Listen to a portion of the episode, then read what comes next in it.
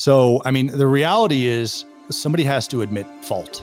So you have you have leaders and you have hiders. Listen up, folks. If you're in the real estate space and you want to be here in 36 months, it's time to take some chances. Welcome to Start with a Win, where we unpack franchising, leadership, and business growth. Let's go. And coming to you from Area 15 Ventures and Start With a Win headquarters, it's Adam Contos on Start With a Win. This is part two of two, where I am being interviewed on the Real Estate Insiders Unfiltered podcast by James Dwiggins and Keith Robinson. Let's get back into it. Um, so you were there when Remax got served with these class action cases. I Yep. think you were you were deposed, I'm sure as well. Yes. What can you share with everyone about just your I don't know what what I mean you obviously can and can't share certain stuff. What can you share about the cases, your thoughts on them? Where does this go? Like what is your whole take on this since you were directly involved? So Well, I mean, uh, whether or not you know you agree or disagree with the lawsuits, they are there, and um, you know, obviously, one of them has already found a verdict. So, um, you know, now we have to deal with that in in retrospect, and I, I think that makes me take the perspective of why did we end up with that verdict, mm, and uh, ultimately, you know, some people are like, "Oh, the judge might have missed this," or the jury misunderstood that. But um, you know, the game's over. It's an L. There's a Mhm. big one in the L column there instead of in the W column. mhm. And now you've got to figure out, okay, what happens in the next game? And the next game is motions and appeal and, and things like that. Uh, but ultimately, it it boils down to, um, you know, I I think when when anything like this happens to you, you can't just take you can't take the victim perspective. You can't Mm. say, Mm. "Oh, this happened to me," um, because if we look at it and say, "Okay, this happened with me," what did I do? What was my part in creating this, or you know, allowing it to proceed to the the way it was? Mhm. And this is a mirror that I think everybody in the National Association of Realtors needs to hold up. Okay. Because ultimately that's the foundation for this. I'm not attacking NAR here. Um, I'll, you know, there's two parts to NAR. There's the lobbying part. They've done a fantastic job of doing great things for housing, for the industry, for fair housing, for Yep. Um, we have a you know, great podcast on on that portion of what you're talking about too. Yes. Right. You you name it. And I mean, you you could say, wow, okay, high five on that NAR. And then you have the other part, which is the membership base. And then, I mean, let's call it what it is. I'm not going to say anything that anybody doesn't know here. There's been a significant amount of scandal. There's even more today. Um, you know, the president um, abruptly resigned. Who knows why? I'm sure somebody does. You know, obviously that resignation was abrupt for a reason. But um, you know, you've got the uh the way that realtors are viewed by the public okay Mhm. and then you also have how does the transaction work i can't tell you how many times i spent defending the industry to wall street analysts and a lot of these people were taking it on face value and saying why does the industry operate this way wouldn't it be better easier different more beneficial to the consumer or whatever if it operated this other way Mhm. and you're like, well, it's governed by the NAR. And they're like, well, why doesn't the NAR change that? Well, there's a board of hundreds of people and there's a bunch of historical data behind this. And they go, well, what if it was wiped clean and it became, um, you know, blockchain and, and things like that tomorrow? Um, what would be rebuilt in that manner? So you have to you have to look at okay, we're in an innovators innovators society now, and is the you know, yes, I think everybody accepts that this legislative aspect is important. You know, the government relations is incredibly important because we have to educate our our lawmakers. They don't know what's going on in this industry. They're just listening to the rhetoric or the stories or what have Right. you and making assumptions. Mm-hmm. Great, do that. But go tell the public the rest of the story. Right. And I, I think that's where we've fallen down on the job. Um, one, we have no 100%. we've got no barrier to entry in this Yeah. industry. You know, you can in in some places you can get your real estate license in just you know less than a week, and um, in others it it takes an extensive amount of time and it's a lot of work. But why why the inconsistency? Why do we have Mhm. different barriers to entry here? Mhm. And why do we have four million houses being sold by one and a half million people? I mean, that number doesn't make sense to me. You know in and obviously we know the uh the pareto principle here the 80 20 rule or even the 90 10 or 95 5 rule here Yeah. where we have a substantial number being sold by the people in that very rare air that small group which means the more you go down the faster you get to mediocrity or to just somebody who's kind of winging it for crying Mhm. out loud um so uh, you know, it's turned into a membership based industry instead of a value and quality based industry, if you ask me. So I think we're fighting against that. And we've done a poor job of doing that. And that's the story that they've somewhat outlined essentially in the case is Yeah. just how compensation is, the rules that are in place, et cetera. I mean, to, to you know, your comment's not wrong. I mean, the rules are set by the National Association of Realtors, which are set by the membership because that's who's creating policy. You know, I mean, our Exactly. industry is and has done and has put itself in this place. I personally don't agree with the way this was portrayed, and I understand this probably better than most, but we did end up putting ourselves in this position. It is industry rules and policies that have got us to this particular place, Right. um, whether intended or not. Um, Right. So, So, uh, James, let's take a look at this from a leadership perspective. Okay. What does a leader do when, uh, let me ask you this. And I, we were talking, you know, in the green room before this. what happens to a football team when they lose, they have a losing season? uh, people get replaced. People get replaced. coaches get fired. coaches get fired a lot of team members get Mm. fired things like Mhm. that okay so i mean the reality is somebody has to admit fault in this even whether or not you know uh, here's the reality that the the jury found a certain way Mhm. okay and you could say this team beat this team in court i mean that's just that's the reality of the situation That's a fact. so why not say, okay, industry, you know, this thing is screwed up and do we hold up the mirror and take, you know, accept the responsibility for that? Um, I don't think a lot of people are accepting the responsibility for the W and the L. Mhm. Mhm. Okay. I mean, what's the the first way to move on and do something better is to move past your, you know, deficiencies in the past, find your weaknesses and Mhm. repair those weaknesses or whatever it might be. But um, but ultimately, you know, that's not my call. I'm not on or in the NAR. Yeah. And um, you know, I I love and respect all these people that are, but at the same time, uh, you know, I I believe in this little word called accountability. and um, you know, I I want to see the industry get better because here's here's a question, James. Um, you know, you have a, a a young child. Would you love for your child to grow up and go, "Hey, Dad, I want to be a realtor when I grow up, and here's why. My hero is a realtor." I mean, I don't hear that happening. No. No, but as a third generation in the industry, yeah, I do. I think it'd be interesting for her to continue on that my grandfather and my grandmother and both my parents and like I I I hear you on that. The industry doesn't I said this the other day when I was chatting with the new uh, CMO at NAR. I said nobody I'm going to piss off a lot of people here. Nobody gives a shit about the word realtor.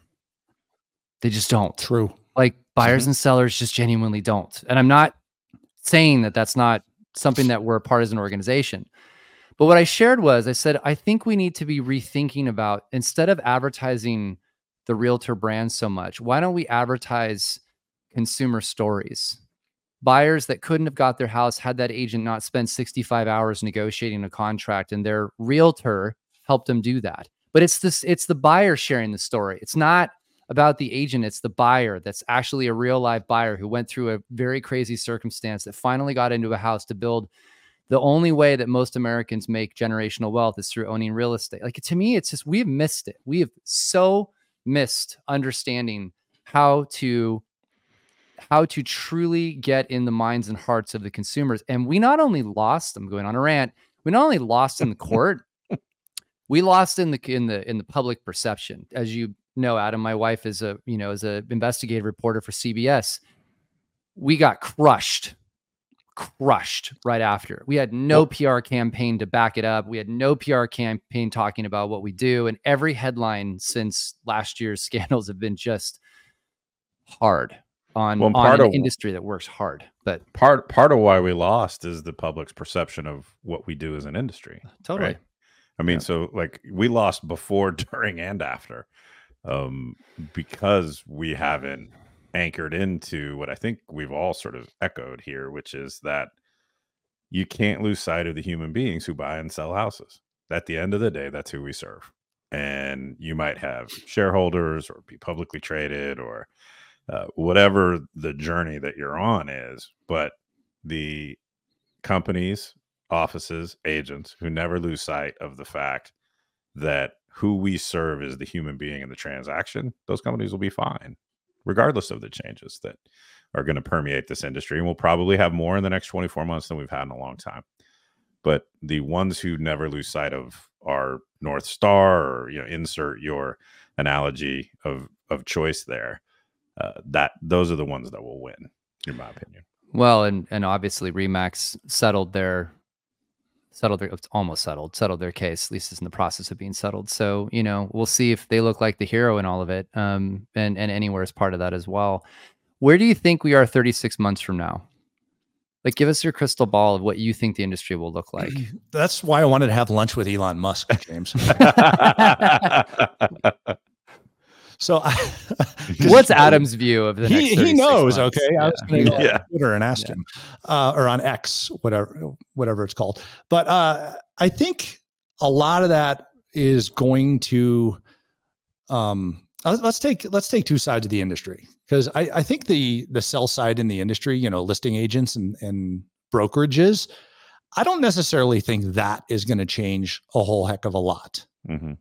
What I think is going to change is the buy side. And I think the commission, how the buy side agent justifies their value, um, you know, I, I think uh, a, a great deal of that justification is going to come down to the consumer being better marketed to and understanding the value of the buy side agent. James, I know you've done a great deal of work on that.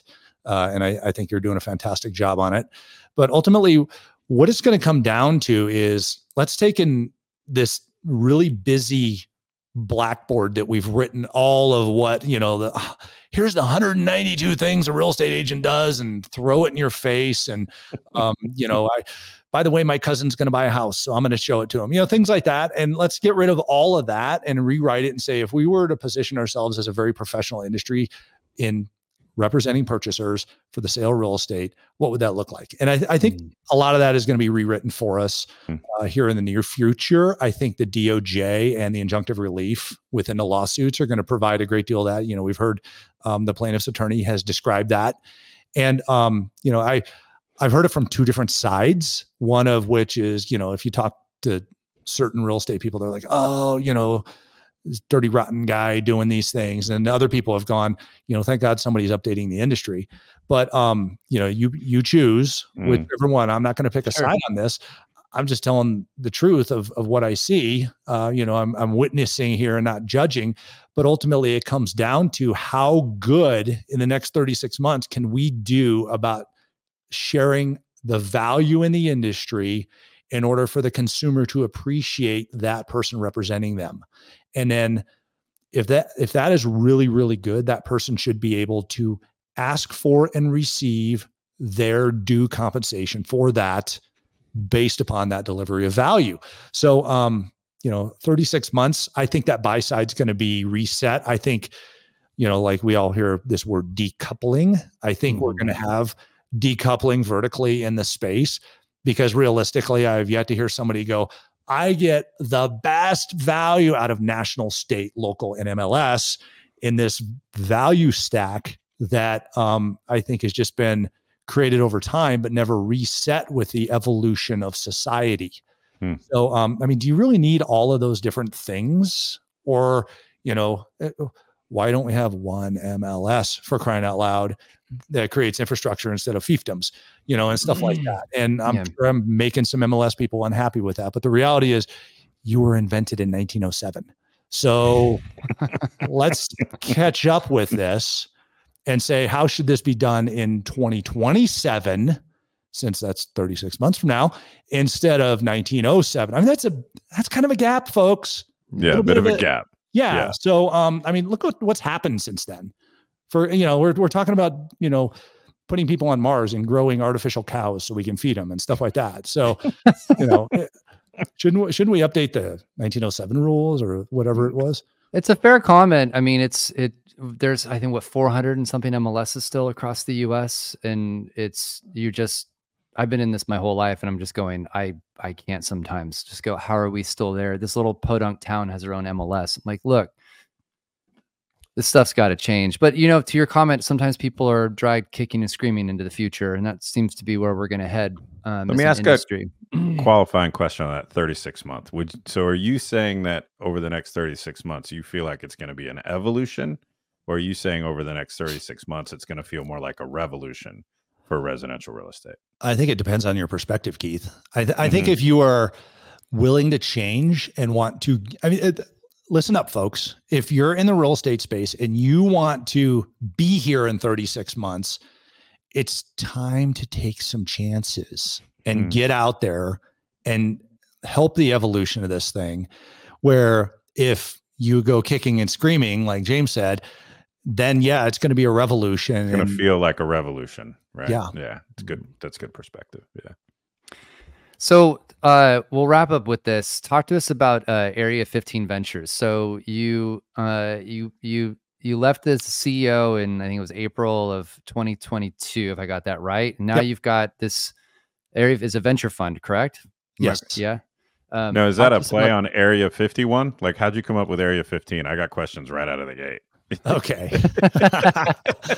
are you are you a uh, a UFO guy, Keith? I mean, I could be. It depends how much money you want to put in my next venture. there you go. All right. So, uh, Area 15. So, a couple things at play here. First of all, Area 51. Yes, it's a play on that because it's something we've yes. always been fascinated with. But um, weird story, Keith. So, in Colorado, and we're located in Colorado. We're in Castle Rock, Colorado, about 30 miles south of Denver there are hunting areas and they're labeled by numbers. Ah. This little area right here actually happens to be area 51 in the hunting adventure. So, you know, little weirdness, small world Weird thing there. In. Yeah. We named it before we knew that. My brother came out and hunted turkey out behind our building here one day and he's like, Hey, this is area 51. I'm like, no, it's area 15. He goes, no, this is really area 51. So, um, kind of, Crazy. kind of an interesting Crazy. perspective. Awesome. Now, 15 is Dave Liniger's favorite number.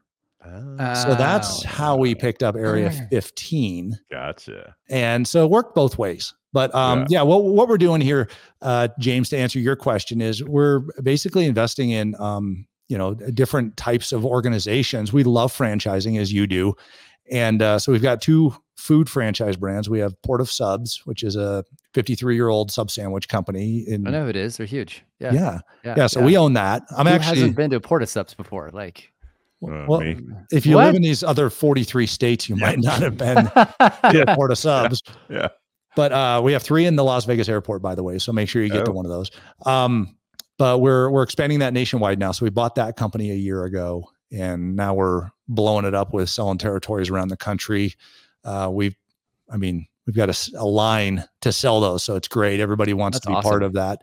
And then we also have a startup called Daddy's Chicken Shack, which is a fried chicken sandwich concept uh, really tasty fried chicken sandwiches. We've sold uh, 13 territories around the US in that, and they're all being developed right now. And then we have investments in a whole bunch of other different businesses and uh, assist with other businesses that the the Liniger uh, found, family own. So like we have Harley Davidson dealerships and other motorcycle companies and um, what else? Arabian horses, all sorts of other different things. So, all the expensive shit.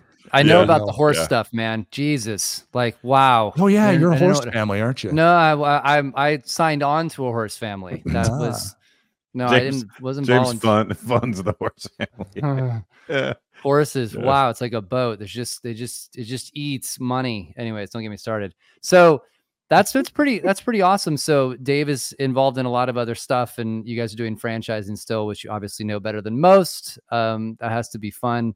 Is Cal is Port of Subs in California though, right? I'm pretty sure I've seen it here before. Yeah, I, have I've eaten at them before. So yeah, we're in California. Um, yeah. I mean, it's founded in Reno. Okay. So uh, I mean, it's interesting because there's like one Port of Subs for every like 15,000 people in Reno. So we have a lot of market density there.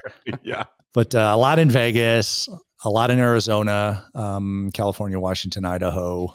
There's one in Brentwood, California. Shout out Brentwood. We'll Oh, there you go. Over there for a second. Our producer is telling me they don't have kombucha on the menu, so it's hard Nope. to track down. Just wanted to make sure that our everybody knows our producers in my ear making fun of me for kombucha. It's uh, so. BYOK. Bring your own kombucha. Yeah, we have. All right, pickles. Adam. You could you could uh, kind of do something with the pickles there if you like your vinegar. Okay, you know what? Seriously, judge away. Okay, I'm being very abundancy mindset by sharing things with you. I'm being vulnerable. Okay, I'm trying to give you pickles, James. I mean, come on. I know, I know, I know. All Let right, so him, let me ask him the closer. Let me ask yeah, him the last closer. one, the closer. Go. And uh, I always ask this, but I'm very excited about your answer because you have lived and breathed in this space for so long. So, and thought through the lens of this question. So, if you were an agent or a broker, what's the one thing you would implement today to set your business up for 2024? I, I would say omnipresence.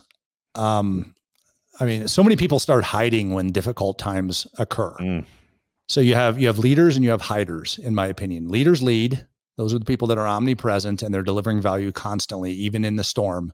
And then you have hiders, and they're waiting for the storm to pass. Hmm. Now, the the second question you should be asking me is, how should we be omnipresent? And I, I've heard it said before on your show, you should be on video, but ultimately, it should be that you should be on video talking about them and being Yeah. very kind and delivering value, giving your best stuff away. By the way, agents, don't Mm. keep your best stuff under your vest. Everybody knows what it is. They just want you to give it to them, and then they will come to you and pay you back with that word we heard earlier, reciprocity. So I would say to be omnipresent as a kind, giving leader.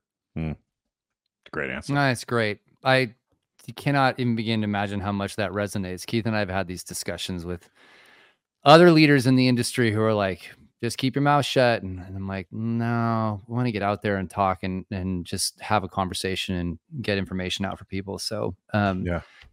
Adam, awesome to have you on. Uh can't wait to have you back on. I know I know you've got some other things in your pocket that you're working on, so we'll have to have you back on the show to talk about some of that stuff. I know, I know, I know. Um but maybe did you want to? Did you want to make any breaking announcements right now Uh, here on the real estate? We've had enough Unfiltered? breaking news today, so Yeah, let's just leave fair. that. Let's leave that out of it. But That's fair. Adams will be a That's really fair. fun one when he uh, wants to come out. I need to go so read the comments on your social media post today, James, and see Oh, what. God. Yeah, it's it's pretty good. It's pretty good. So, I just would really like the industry to like stop with the llama drama for a bit. So It's getting that's- better, buddy. that There's, too, we're gonna have a that- reality show here pretty quick. There, there's a bunch of them already. Yeah, but none of them are like NAR unplugged or something like oh, that. Oh, oh my know, god, yeah, no, yeah. no, no, No, no. behind the Yeah. scenes, seriously. in the courtroom, whatever. I don't know, whatever it is. well, Should be fun. that'll be for the that'll be for the next episode. So, There you go. all right, my friend, thanks for being here. We'll have you back soon. Can't wait to hear about some of the new stuff you're doing. So, Thanks. Thanks for the all right, time. buddy.